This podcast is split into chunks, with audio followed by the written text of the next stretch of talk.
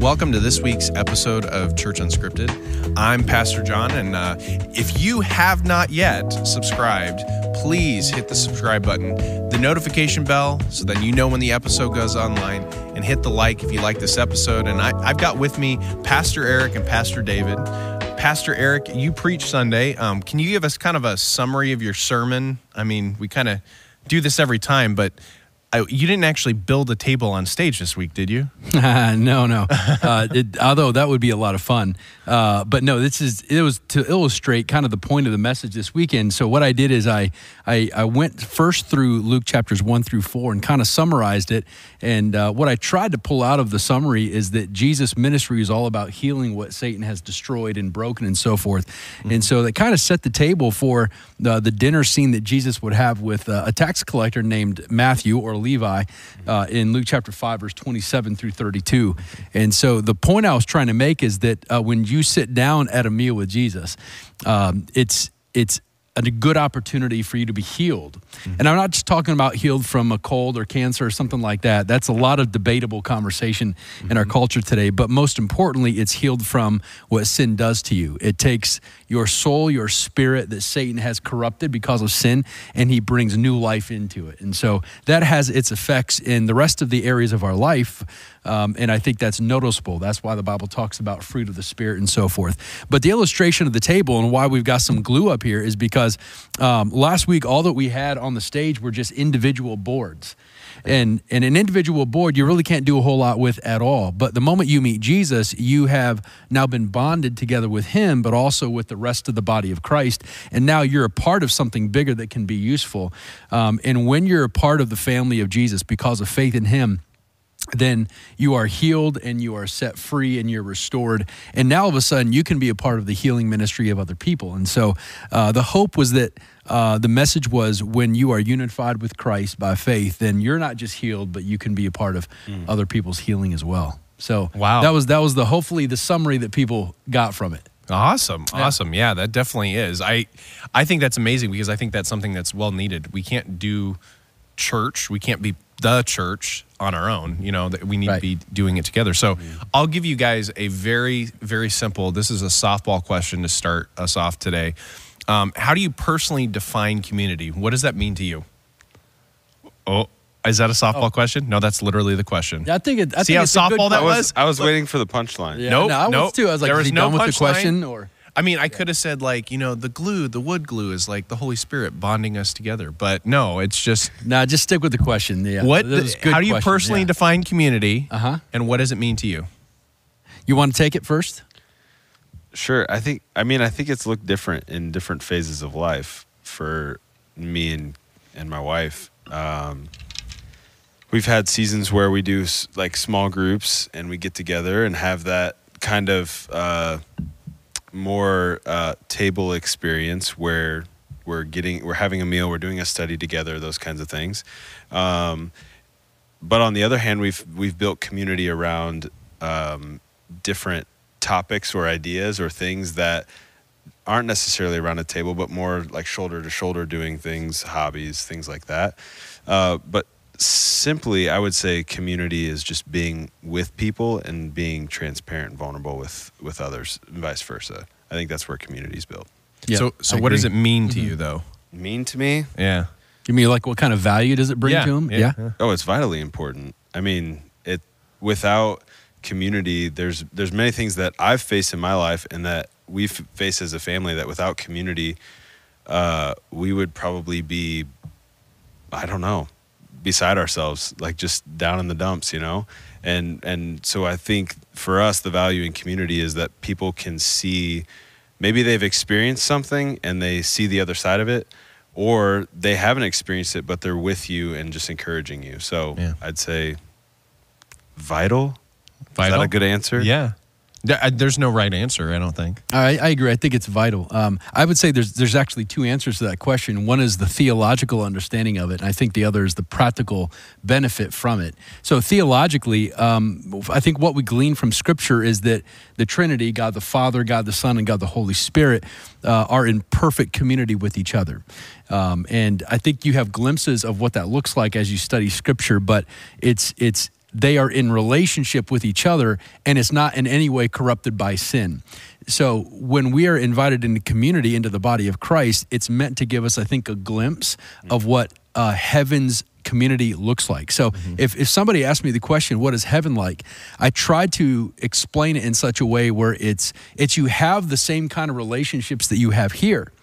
Um, except it's not corrupted by sin. And so there's no jealousy and there's no competition and there's no um, I don't know anything that can sin can do to corrupt relationships. That's not the case, and so I think when you have community in a church body of Christ setting, you get a glimpse, a practical, beneficial glimpse into what community in heaven's going to look like. And so this really, this really, I think, becomes very, very evident when when families experience some of the most difficult times in their life. And I can tell you, especially with the number of funerals that I've done in my ministry so far, uh, the families who are connected to a church go through the loss of a loved one significantly better and, and easier than those who are not because you have an entire family that surrounds you and provides for you. Um, but the people who do not have a church experience or a church family, they're they're desperately looking not just for a venue, but for community support. And it's hard it's really hard to find. And that's why i think i have a really hard time with people saying you know i believe in jesus I i'm a believer but I, I just don't really attend church very much. I don't, I don't see that those are two things you can say at the same time. Because if you say i can't wait to go to heaven you know uh, then the best way to get prepared for heaven is to experience the closest thing to heaven's community right now on earth and that is i think through the church so i think there's a theological reality to it then that plays out into a practical benefit for us Well, and, and you're talking about the disconnect. I mean, you can't live in community together if you're not part of the community. Yeah. It just doesn't make sense. So, a couple things. well, I, hold on. Before you move Okay. on, you have Oh, to answer the question too. I was going to. I'm going to. Oh, okay, I'm going to. Okay, I, all right. I, uh, I, I'm going to tell a story from the Old Testament first. I'll just open Okay. it up there. Yeah. So, like, if you look at the story of Achan, and some of us know the story of Achan. If you don't know the story of Achan, look it up. what, what, what chapter and book it is Uh, it's in Genesis. I no, wait, Genesis or Exodus? I don't remember. Okay. I'm I'm blanking right give now. Give us the context Basically, Achan did something God specifically said not to do, and we're like, why is Achan such a big deal? So Achan goes back. He stole something that he wasn't supposed to take. They were supposed to get rid of all these things that they plundered when they're going into the land, the Israelites, and he didn't do it. He didn't follow what God said.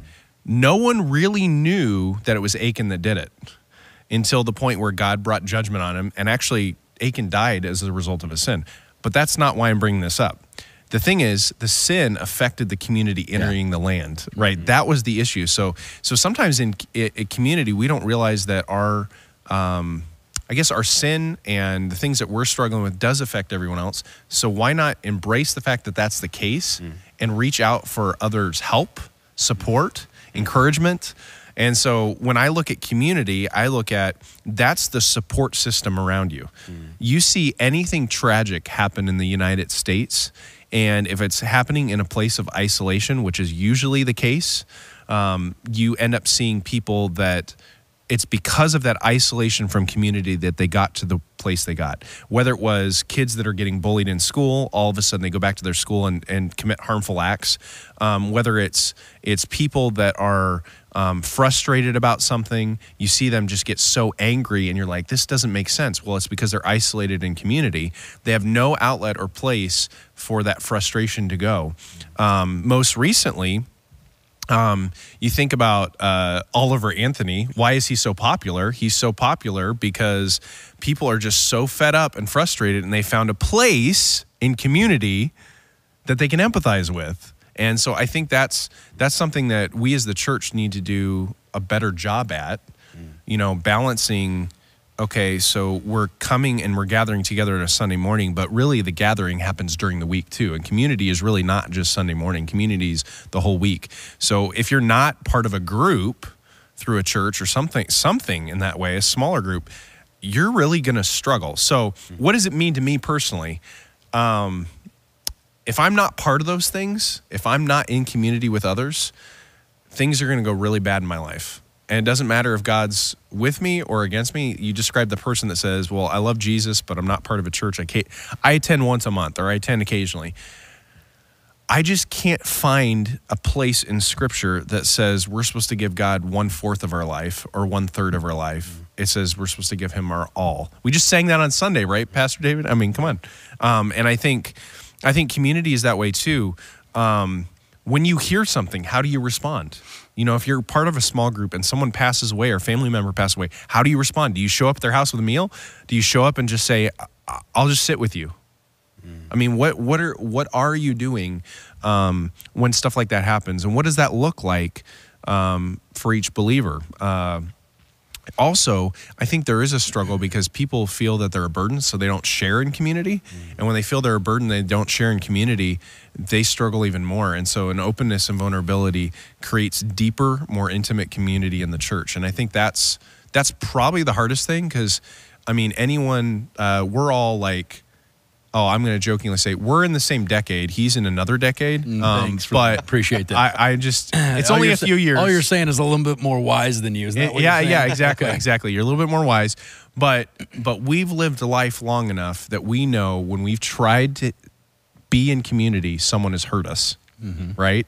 And so, uh, my my prayer for anyone hearing Church Unscripted this week is if you want to live in community, you got to realize you are going to get hurt, but you got to keep pressing on.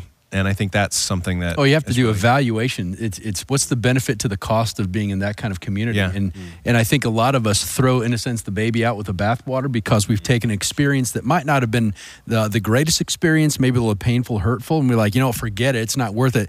But I think what you lose in giving it up is significantly greater than the pain of that one experience. But I think what you're saying, and I really like it, is that that community is a very is protection because it keeps us from things that we would in a sense gravitate towards in isolation but i also think you got to get specific too and that is uh, there's a lot of people most of us have some form of community in our life i mean if you go to the same bar every week with those other same people that's Are you a talking form about of Cheers? community Are you talking Yeah, about that Cheers? might be that's it that's it It's, where uh, everybody knows your name. Exactly, you're right. So if you've got like a group of people that every Sunday watches the football games together, that's a form of community. So I've heard people say, you know, I don't need a small group because I've already got a group of friends. And I'm not saying that you shouldn't have friends outside of church. However, um, the benefit and the protection of community within the body of Christ uh, is that you be you become saturated by whatever values and morals and ethics and atmosphere of the community you've surrounded yourself with. And so if you surround yourself with the body of Christ community, then all of a sudden biblical morals, the mind of Christ, the heart of Christ is going to become saturated into you and you'll begin to operate more out of those things. And you can have friends, let's say, at the bar if you want to, but eventually those values are perhaps going to be sinking into you as well. Well, are you So- going to influence others or are you going to have them influence you? And then Right. Mm-hmm. the other part of it is, even in that community, if we're talking Sunday morning and Mm-hmm. a small group time, that's maybe three and a half, four hours a week. Yeah. And the rest of the hours, you're around everyone else. But You know what I'm saying? So, like- exactly. but I mean, it's it's very very rare, almost impossible for the one to have a greater influence over the group as opposed to the group having a greater influence Yeah. Oh, over yeah. the individual. Yeah. So that's why you have to be very, very careful of, of what kind of community you surround yourself with. One of one of the things I love about the community, specific, specifically within the church, is I think as we as we kind of grow like grow smaller in the sense of like smaller circles and groups, you become vulnerable with each other. You understand what's going on in each other's lives. Then when you come into a Sunday morning gathering, um, you come with a different expectancy and a different um, excitement towards seeing the people that you're in community with. One of the things I love is, um, and I have I have a front row seat on Sunday mornings, but when I'm in community with people and I'm up here leading worship and I look out and I see specific people uh, engaging in worship, saying, you know, you are faithful. Uh, the goodness of God has been on my life. You know, all these things, and I know what they're going through. That does something to me. And so when we're in community with each other, the story of other people actually encourages us in our faith and Oh, vice yeah. versa Oh yeah. because I, I just I love that like when when I can see um, and I've even heard different people mention that where they sit in a spot where they can look down the row and see a person they know and and see how they're worshiping on that Sunday and how much that impacts them in Yeah. their in their position in life. So oh yeah, you'll invest. I think it's if you're part of that kind of community, uh, the longer you are a part of that community, the more difficult it will become for you to sin, um, and the more easy it will become to find freedom when you do sin. So if your marriage is already struggling, when you get into Christian community, then divorce will become more difficult. Uh, because you'll have the encouragement and support of the body of Christ to to push you towards marital health. Um, if you have an addiction or a habit that is extremely unhealthy, um, if you're vulnerable with your with your community, like you just suggested, Yeah. then it'll be easier for you to find freedom from the addiction as opposed to diving headfirst more into it. So I think it's it's it's a powerful thing, and people. Uh, I, I know my wife and I uh, talk about this whenever we are about ready to go to group, and our group agrees with us, and that is uh, it's hard to go to group because our meet's on Sunday night, right? And we're like, man, I've already preached this morning. We've already been busy. We got to get ready for the school week and the work week, and we just kind of want to chill. And so there's a temptation to say we're just not going to go. But I think if if that stops you, then then that little barrier prevents you from a far greater benefit if Yeah. you well, decide let, us talk about that because I Okay. feel like I feel like that's a it's a small barrier, but it's a Yeah. bigger barrier for most people than Yeah, you're right. Can we pause for one second? I have one comment. When you were talking, I kept thinking about perseverance through suffering. yeah. Okay. And so it it's in alignment with where you're going Yeah. with this. But basically, why when I look around the room, Yeah. when we gather together as a church, I see people that are clearly suffering with cancer, are suffering with physical ailments, are suffering with um, hurt and pain and broken marriages and all, all all of that kind of stuff. And yet, every time you go to group, it's still a struggle to get to group. So Yep. maybe that's the way I want to unpack it that way. Yeah, that's what that's what I'm saying is like why is it why is it such a struggle and and how do we overcome that? Because I know like for for Katie and I, we feel that same thing. Like when it's time to go to group, it's like oh, we always we always love group, but man, I'm tired today Oh, yeah. and and you know, oh, we've got this thing that we oh, you know, somebody else asked us to do something more fun. Like, you know, what it, whatever it is. Wait, are you having FOMO? Well, no, it's just like it's like you know, it's like it's like, do I want to sit around in a circle and try Yeah, not yeah, to yeah. fall asleep, or do I want to go to dinner? Like, Right. oh, but this is why I think Paul in the New Testament, uh, he says the phrase "train yourself in godliness," right? And he uses the word "train" as an athletic term for a very specific reason. Because as an athlete, I mean, going to the gym every day, running wind sprints, thro- uh, shooting hundred free throws every day is hard. You're like, I just want to sit down and watch a movie, but it's all about perspective. If you can see the basketball championship in the future, if you can see finishing the marathon, if you can see hitting that weightlifting goal, then all of a sudden you now have motivation to go past hmm. the desire to stay home and get to the gym, hmm. shoot the hmm. baskets, do the running. So I think in this case, it's okay. I see the goal of my spiritual development. I see my marriage getting healthier. Maybe not tomorrow, but in a year.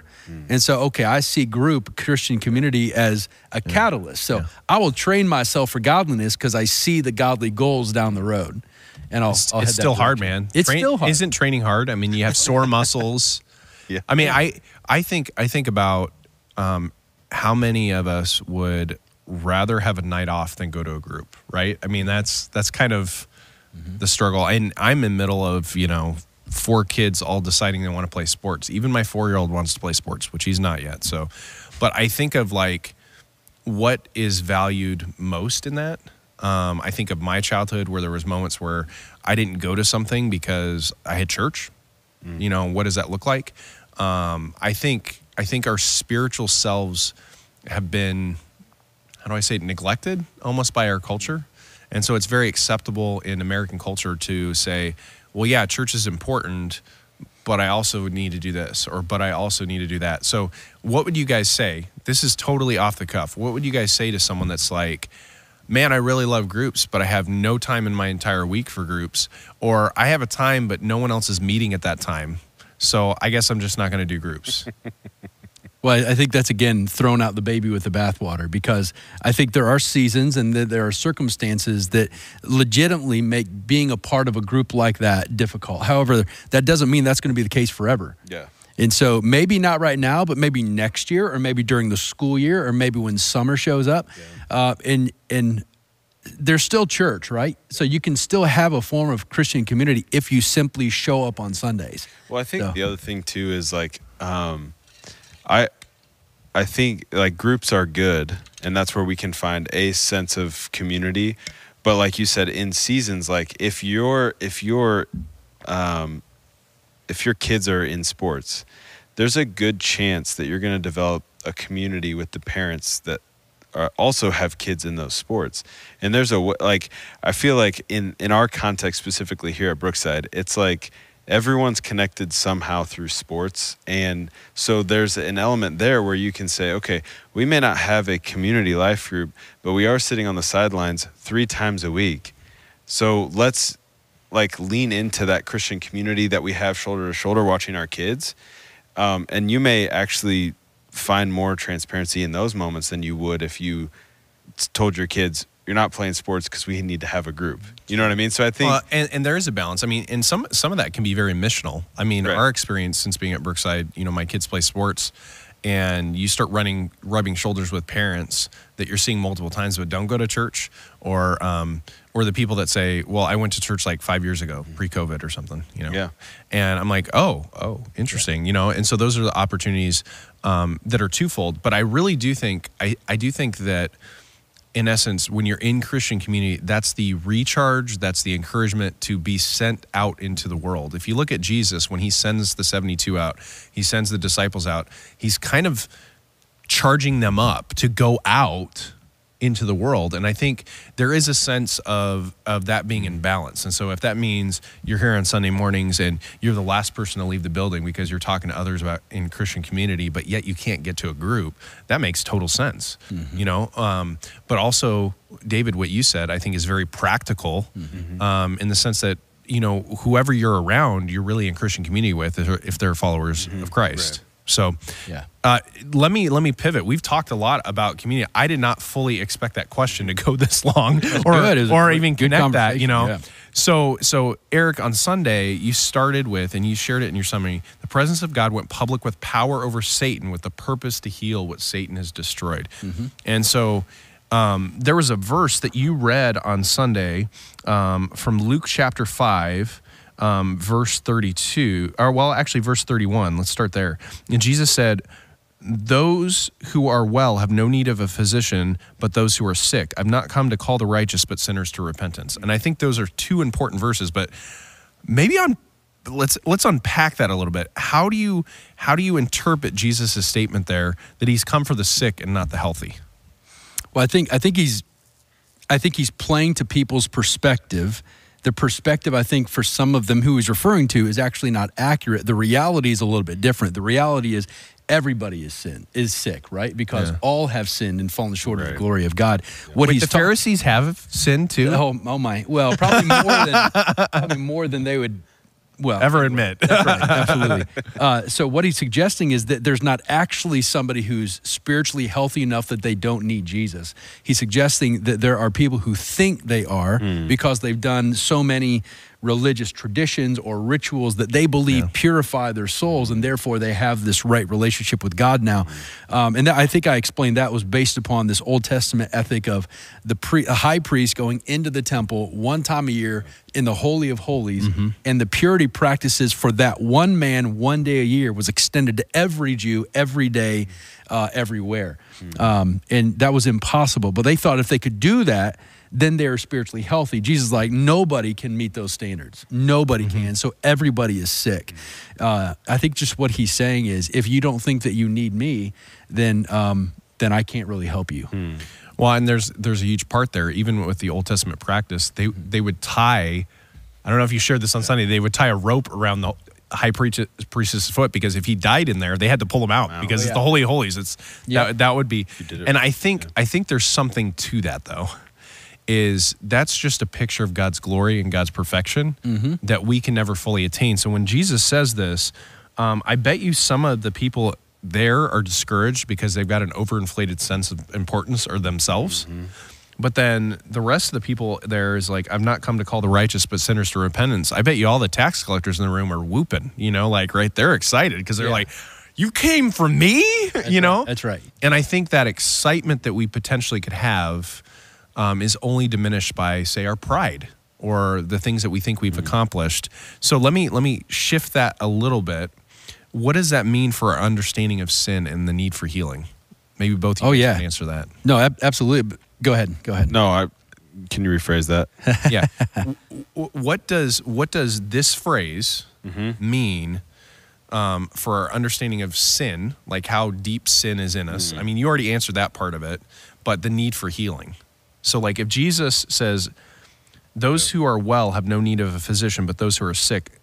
I've not come to call the righteous, but sinners to repentance. And there's a, I, I see a direct connection between sickness and repentance. I mean, Yeah. like, so unpack that some more. I, I, You had Yeah, some- so I, I think I think this Jesus is pulling out a massive irony in this mm. verse because I mean it's those who think they are healthy are actually the most sick and they will stay sick because they don't recognize the spiritual medicine to get healthy but the sick are the ones who recognize they are sick and will mm. embrace the spiritual medicine and become healthy. So the the the sickest people in of the Jews, the tax collectors, at least that was perception, become actually the healthiest spiritually.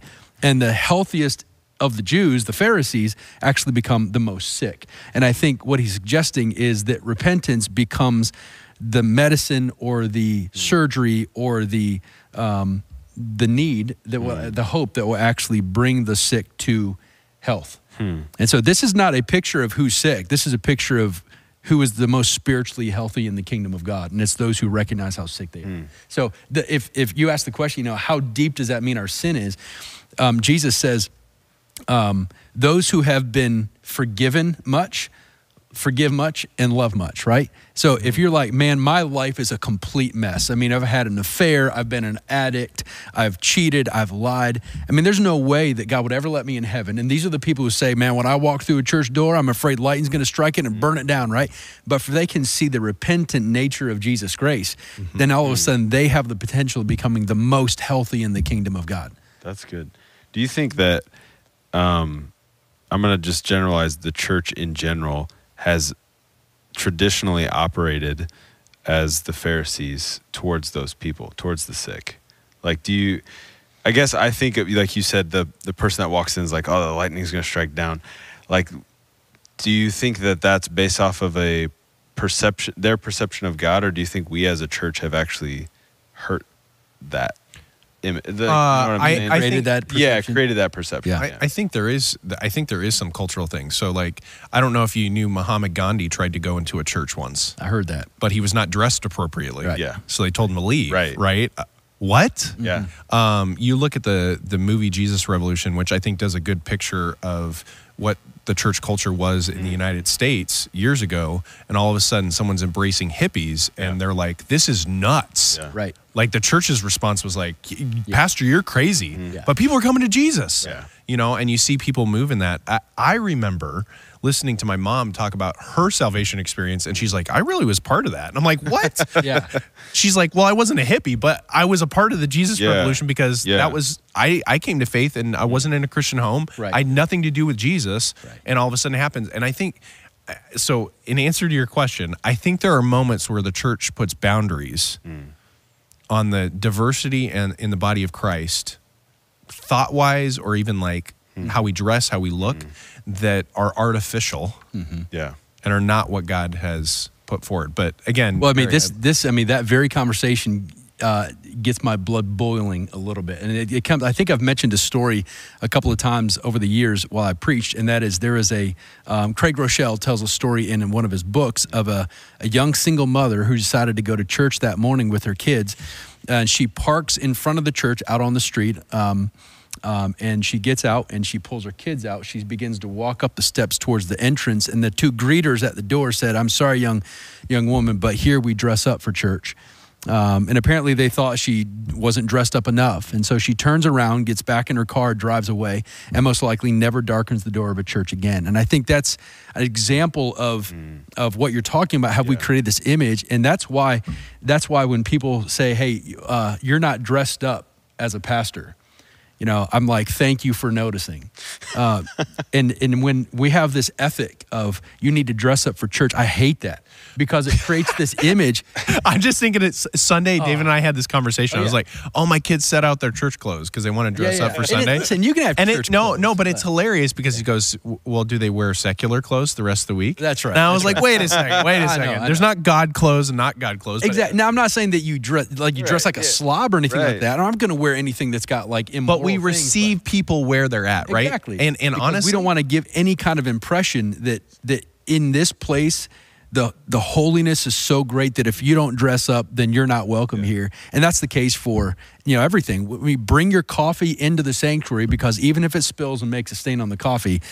It doesn't matter, okay, and so it's all about the posture of your heart, Right. and that that gets me going. So so how do we how do we I feel like that's in our in our context here at Brookside, I feel like we're in a space where we would welcome anyone. that oh, absolutely, absolutely. Okay, so how do we take that heart posture then outside of the church and create a space for ourselves where we don't expect people to be not sick when we're around them? Do you, does that make sense? Yeah, I think uh, there's this thing about your facial expression that reveals mm-hmm. what you're actually thinking. Yeah. And so I think people can tell if if you're disgusted by what they've just revealed Yeah. or if you give them compassion and sympathy. Hmm. But I, I don't know. Have you I mean you've seen when when people are vulnerable, receiving them in a safe space. I'm not trying to use some woke term or whatever, but but Jesus, I think, did a very I don't I don't want to say good job. It was who he was, but you see people be vulnerable with him. I mean, you see Zacchaeus say stuff, then you're like. Zacchaeus just said he robbed everybody, right? Yeah. And then Jesus is like, "Well, pay him back." right. And he's like, "Okay, yes, sir." You know, like, Yeah. but the but you see things happen, and he receives people where they're at. Um, I think that's sometimes our struggle is, um, you know, I remember listening to a rap song a long time ago by a Christian rapper, and he's like, basically, take me as I am. And he was struggling to go to church because he's like, no one's taking me as I am. Like, I know I need to get cleaned up. I just don't know the way yet Wow. you know? And so like that's some of like receiving people where they're at.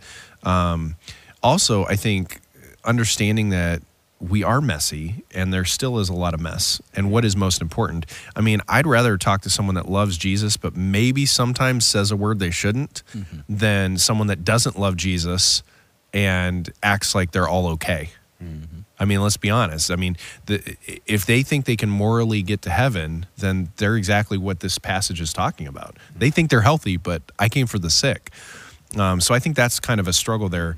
It, it- what do you What do you guys think? I, not to pivot too much. You're I know, fine. not to pivot too much, but what do you think about this observation that we see? Like when 9-11 happened, that's a lot of years ago, and just this week is actually the anniversary of that. What do you think when something like that happens and people flood to the church in times of crisis? Um, why why do you think that that is happening? That they seek help only in that time of crisis? Is that the time that they feel like they're sick, and they're not sick other times? What what what do you think is going on there?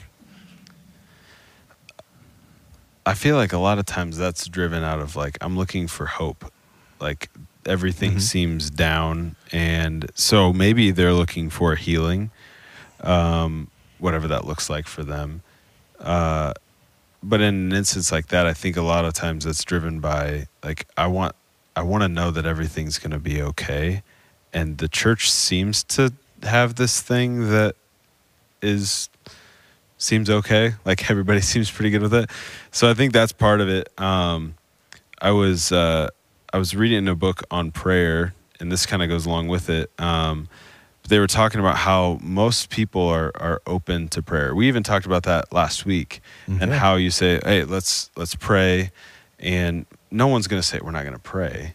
Everyone kind of uh, understands like what's happening. So I think it's almost more driven by that. Is like people come to church because that's they, that's where they think you pray, and they're looking for hope and like an answer. And so I think um, that might be part of kind of the answer to your question a little bit is just that I think they are looking for a healing and and hope is where that lies. Okay, let me pause, Eric. I'm not going to give you a chance to answer this one because I want you to answer this one. So, how do we shift from, uh, how do we shift to seeking healing for our souls rather than just focusing on church attendance? Okay, let me let me see if I can. So- so unpacking- yeah. How do we shift from just looking for church attendance to finding healing for people? Yes. Yeah. Um, good question. So I don't think that that looking for and praying for and tracking church attendance is inherently an evil thing. Um, I think it's actually a healthy thing, even though I think there have been some. Uh, anyway, uh, well, no, no. Here's where I, here's where I was going with it is is not that church attendance is bad, Yeah. but if we solely rely on church attendance Oh, yeah, rather right, than right, the right. healing that Jesus can bring, right. Well, we you- may never hear the gospel just No, because I- we're I sitting in a room and the Holy Spirit's not moving in our lives. I mean, so you, that's what you I mean. mentioned it a little Mm-hmm. bit on Sunday about how you meet with people and they're looking for that healing. You see them for three weeks solid, and then you don't see them for a couple months. I think that's what you're kind of Yes. referring to. And I, th- I think it's you got to evaluate why do people do that, and I think um, part of it is is they're looking for hope. Uh, I think sometimes crisis, not sometimes. I think crisis has a way of of revealing to you that the foundations of security and hope that you've been building your life on are actually quite flimsy. And I think that's what 9 11 showed us that people were building their life on national security and the monetary system. And when those things were proven to be vulnerable, then they're like, oh, I have nowhere to land my foundation on, right? And so they're perhaps saying maybe Jesus is the right answer. But then when everything gets better again, they're like, oh, no, no, no, it's, it's was back on, it was the money, you know, whatever. So I think, I think Yeah. the first thing in, in encouraging people towards health or healing is by giving them the right perspective of reality. And that is that mm-hmm. Jesus is your hope. He's the anchor for your soul. And so the perhaps the first step towards discipleship and healing is recognizing that everything else will disappoint you. And from that point on how do you I mean how do you I, I don't I don't even, I don't even know if church attendance has anything to do with that because because there are times when church attendance goes sky high, and that might be because you've got the latest gimmick. I mean, I think that we're going to have a new LED wall here pretty soon, and people are going to be like, dude, that's so shiny and cool. And for the next couple of weeks, we're going to have really good attendance. right? Uh, or it could be, you know, I think something broke in my life and I just mm-hmm. need somewhere to kind of vent and somebody to mm-hmm. talk to, and then they'll come to church. And I think those are all, I'm not saying that those things are wrong. I'm saying those things are open door opportunities for the church to embrace those mm-hmm. people and then not keep them there, but encourage them further down the road in their faith. Um, and I think that ought to lead to hmm. higher church attendance. Yeah. I think what, to what lead you're saying is that Sunday morning is is not an opportunity for us to check out when we come into church.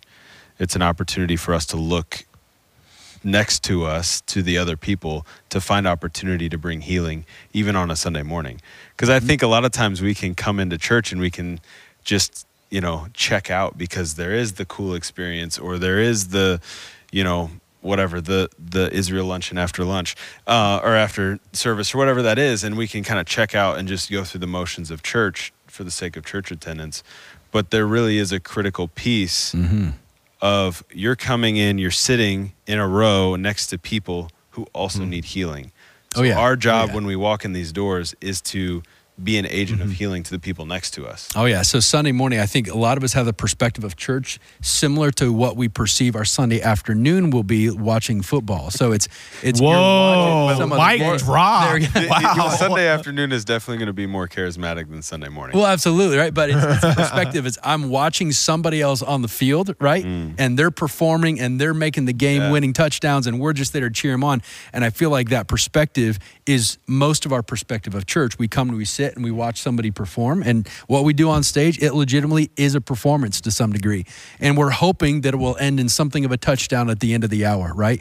But I think if we change our perspective and say, when I come to church, it's not that I'm coming to watch, it's that I'm coming to get in the game. And so part of the touchdown will be me reaching across the aisle to my neighbor when I see tears start flowing. Hmm. Or it's it's walking across the aisle to meet somebody I've never seen before and say, "Hey, let me introduce myself." You build that relationship and maybe you pray with somebody and all of a sudden you just scored that game-winning touchdown hmm. And at the end of the hour, we've got to win. But it's not because of what we did on the Yeah. stage; it's because of what they're Yeah. doing with each other in the community. Absolutely. I saw that on Sunday morning. Oh, tell Like, me, I tell would me. just like I I looked out in our second service and there's somebody that I know who's struggling with something and um, they started crying and before long the person next to them put their arm around them and that just like as somebody on stage that wrecks me to the point of where I'm almost unable to sing um, but it's because of the power of like the healing that's happening in that moment that we don't actually see it. Like you mentioned like we think of healing as like this physical like oh you can walk or you can see or the cancer's gone or all those things. But that's an actual active healing that was happening is is somebody was carrying something heavy began weeping during a song and somebody else came and just simply put an arm around them.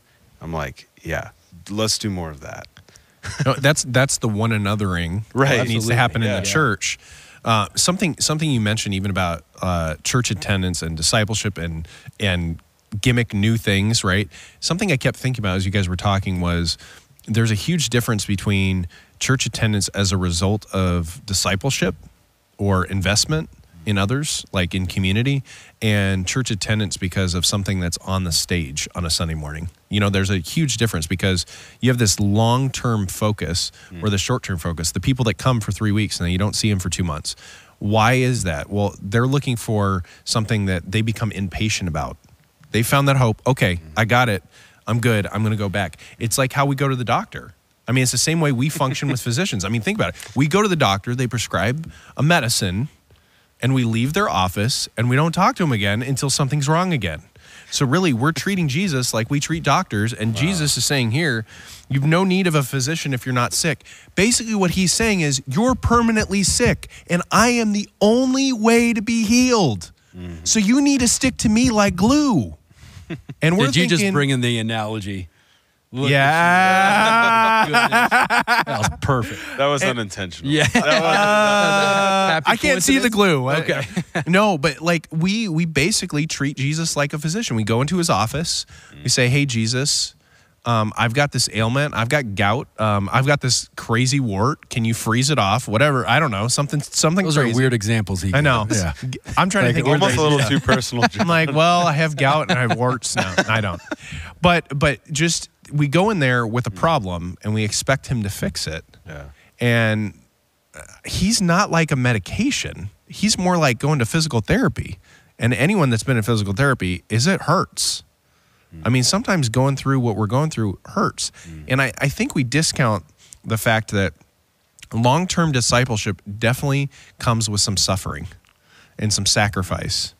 And so, really, as a church, we need to sometimes embrace the fact that we're going to suffer, we're going to sacrifice things um, to be part of that community of the church. And that does require attendance because you can't rub shoulders with people if you don't attend church. You can't rub shoulders with other believers if you're not part of a group. You know, there is opportunities for that.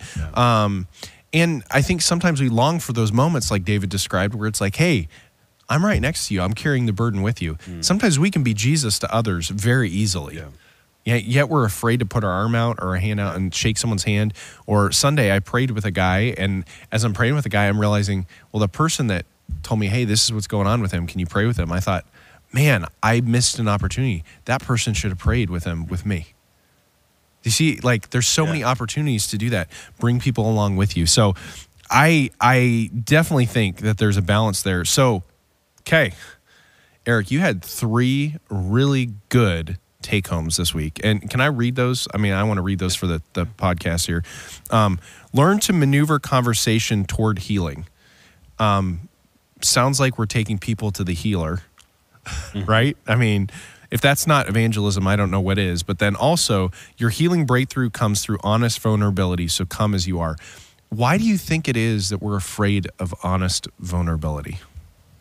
I think we each have this image that we like to keep up, and if that image is somehow broken, uh, then all of a sudden our value, our worth, perhaps even our friendship with people will suffer. And so we feel like we've got to keep up pretenses for the sake of posterity. I don't know, um, but but that is that almost never helps us long term. Um, the moment you start to confess, you realize a couple things. Number one, that was an extremely freeing thing that you just did. And you feel like this burden has just been lifted off your shoulder. And the other thing you discover is everyone around you is like, "Uh, yeah, I struggle with that too.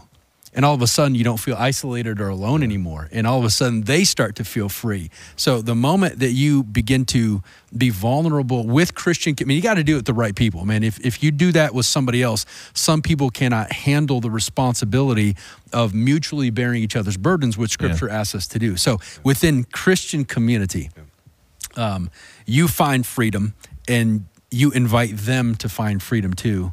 Uh, and it's just an upward cycle of continued help. So so how how how can we foster an environment like that? Like Yeah, in a group or something. Like maybe maybe I'm the person that's like I want to I want to lead a group or I want to be part of a group. Right. But I haven't been one that's fostering that sense of Well, you got to think longevity. I mean, if you think that you're going to join a group and day one, everyone's going to start confessing everything, uh, not a chance, man. And so you've got to have that trust built, right? And that takes a while. So Yeah. don't expect somebody to be vulnerable and honest with you in the group if they if un, until they've been with you for like a year, and don't try to pull it out before then, because now all of a sudden you're trying to put vulnerability over trust, and that never works. So it takes time. So if somebody's saying, "Man, I just want to be in a group where I can find freedom and and be vulnerable," then that's great. But you're going to have to commit to that and build that relationship for at least a year before before they're okay with that kind of stuff. I, I the analogy that I use is putting change in your pocket and then expending change from your pocket. I mean, you, you've got to build up a lot of change and credible relational value with somebody before you can expect them to actually um, be that open and honest with you. I think, like you mentioned, somebody who wants to start a group. I think um, on the on the flip side of that, if you're somebody who wants to start a group that's vulnerable, you can lead from that space, and that I think that timeline then shrinks because I know, like, and you don't want to be the group where they they come and all of a sudden you're just like, so I sin this week, and Oh, here's yeah. my sins, and here's the things. Um, but there are ways to be vulnerable to to not portray an image that we have it all figured out, and to say like, uh, like by saying like I don't have the answer. That's vulnerable. It's not like it's not exposing something that's like crazy, but it is vulnerable to say, you know, that's a really good question. I don't know that. Maybe somebody else does. Maybe we can figure it out together. Um, I think a lot of times, like for for leaders specifically, I think it starts with us to be able to say, I'm going to choose to be vulnerable, even if the trust isn't totally there, because there's things we can be vulnerable with that don't require large levels of trust. Sure. And I think that that can then produce that vulnerability within a community of people quicker. Yeah. Um, but yeah. yeah. if we don't lead from a place of vulnerability, we can't expect others to be vulnerable with us. I think. And I think, sorry, going back to the first take it home, Yeah, yeah. like learn to maneuver conversations towards healing. I was just with um, a few counselors this morning, and um, one of, we were we were praying, and one of them said, uh, prayed that we would not. Um, oh, how did she phrase this? It, it blew my mind, but she said, uh, "Help us to bring people towards healing, and not to become the healer." or bring people towards the healer, but our, we ourselves not be that. If that makes sense. I don't know if I'm probably butchering it. No, we're But the whole get what you're idea of like, we know who brings healing. That's Jesus. But a lot of times, I think we in community can try to be the healer. We can try to fix things. We can try to say, "Oh no, it's fine, whatever." But I think if we can have that posture of saying, like, just being alongside people and saying, like, "Hey, like, continue to point people towards Jesus because He brings the healing." Like, that's not something we do. Mm-hmm. Well, and I, It's I, just a I can see like a simple example of that. Like when you're with broken people, it's uncomfortable. Yeah. And when you're broken yourself, it's uncomfortable. And so we try to bridge that gap, whether it's not wanting silence in a conversation or not wanting whatever it is, is there's moments sometimes where you don't need to say anything. It sounds really weird, but you can just look someone in the eyes and let them continue to talk, even if they can't, they're, they're struggling to give their words or mm-hmm. things like that. It's easy for Christians to, to have a, quote unquote savior complex i think is is maybe the term people would use. And it's like oh we got to fix this person or fix that person or whatever. And it's well meaning but i think you're right where they're taking away from the true healer. They're taking away from the when jesus says but those who are sick he's like those who are sick are for me. Mm-hmm. They're not for you but we can be part of that. Right, right. we can be a part of the healing. But anytime we take the the the we're pointing away from jesus instead of pointing uh, or pointing at ourselves instead of at jesus then we're going to lose the influence and the impact that we possibly could have Well, and that's kind of what the Pharisees were doing, right? They were saying, "Hey, we have all the answers. We know how to make this work." And Jesus is like, "Nah, Yeah, right, that ain't right. it." I think I think we have to be careful though, because I mean, if somebody really takes that take at home seriously, and they're like, "Listen, I got I got a dinner plan with some friends on Friday night, and and I'm going to ask them about this, right?" And so I think you have to be tactful because if all of a sudden you become the person that just tries to fix you every time you get together, no one's going to want to hang out with you anymore. So Yeah. you have to be tactful and respectful, keeping people's dignity, um, um, and, and and not just make don't make it awkward. I mean, well there's so- a there's a power juxtaposition it's Right. like it's like well i'm healthy and i'm going to tell you Uh-huh. what to do Right. it's like wait a second hold up here Yeah, I don't want to be around you when you do that. Yeah, it, it, it's the it's the know-it-all problem. You know, when Mm-hmm. someone or the top that you ever have someone you tell a story like I hiked five miles. Well, I've hiked fifteen. Mm, Those people are so mountain." fun to be with. Yeah, exactly, exactly.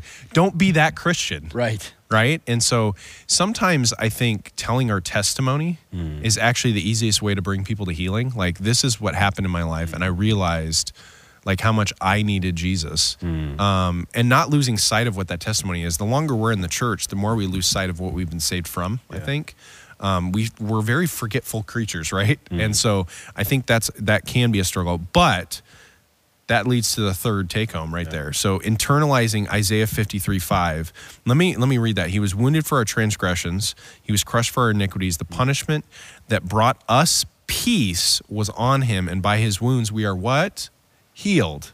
And so I think internalizing that is something that takes us from that, oh, I've forgotten what Jesus has done for me, to I need to be praying this every day and praying over this and thinking about this and processing this because I've been healed so that I can go and help heal others. Um, so I have, I have uh, a, a question to kind of close us, okay? So, question is, how can we be a place of healing either in a community life group or a smaller group? Like i sunday morning i think you gave a perfect example but like thinking in terms of a smaller size group how can we be a place of healing? In sunday morning your example was putting your arm around someone. They probably prayed with them at some point. Um, but what does that look like in a smaller group? Um, maybe you're longing for a place of healing. What does that look like at brookside Well, I think that's that's the the way that we've designed our community life groups. It's um, so that they can find not just those friends, build that friendship, but also find a group of people that even though we're in a larger church, I mean, you can feel like a drop in a bucket here if you're if you're not careful. But it's a people that you can go to in a moment's notice, build that friendship and build that trust, uh, so that you can have easy access uh, to the encouragement that you need on a regular basis. And I think the way that we're designing our groups is for that purpose. Yeah. It's not just to have a good time with each other. It's not just to have dinners together. It's so that through that environment and those platforms, uh, we can find the healing that we want. And I think I think you've done a great job in building our group's nature and atmosphere for that purpose. Yeah. Grow, growing together in Jesus together. It's There not just a barbecue, Yep. you know, right? Yeah. Well, uh, Eric, I really appreciated Sunday, and I can't wait to see what the next step on the table is. I'm trying to figure out what that's going to be. And so, if you're following along with us in this series, The Table, please subscribe to Church Unscripted because we're going to have more conversations like this every week. Um, I'm really excited um, for where we're going to go um, in the book of Luke uh, through the series. And uh, if you have, uh, you can hit the notification bell. You can also hit the subscribe, um, but also uh, like. If you comment, we will answer some questions. I mean, we we're excited about what the series looks like. So um, just give us some questions there, and we'll see you next week.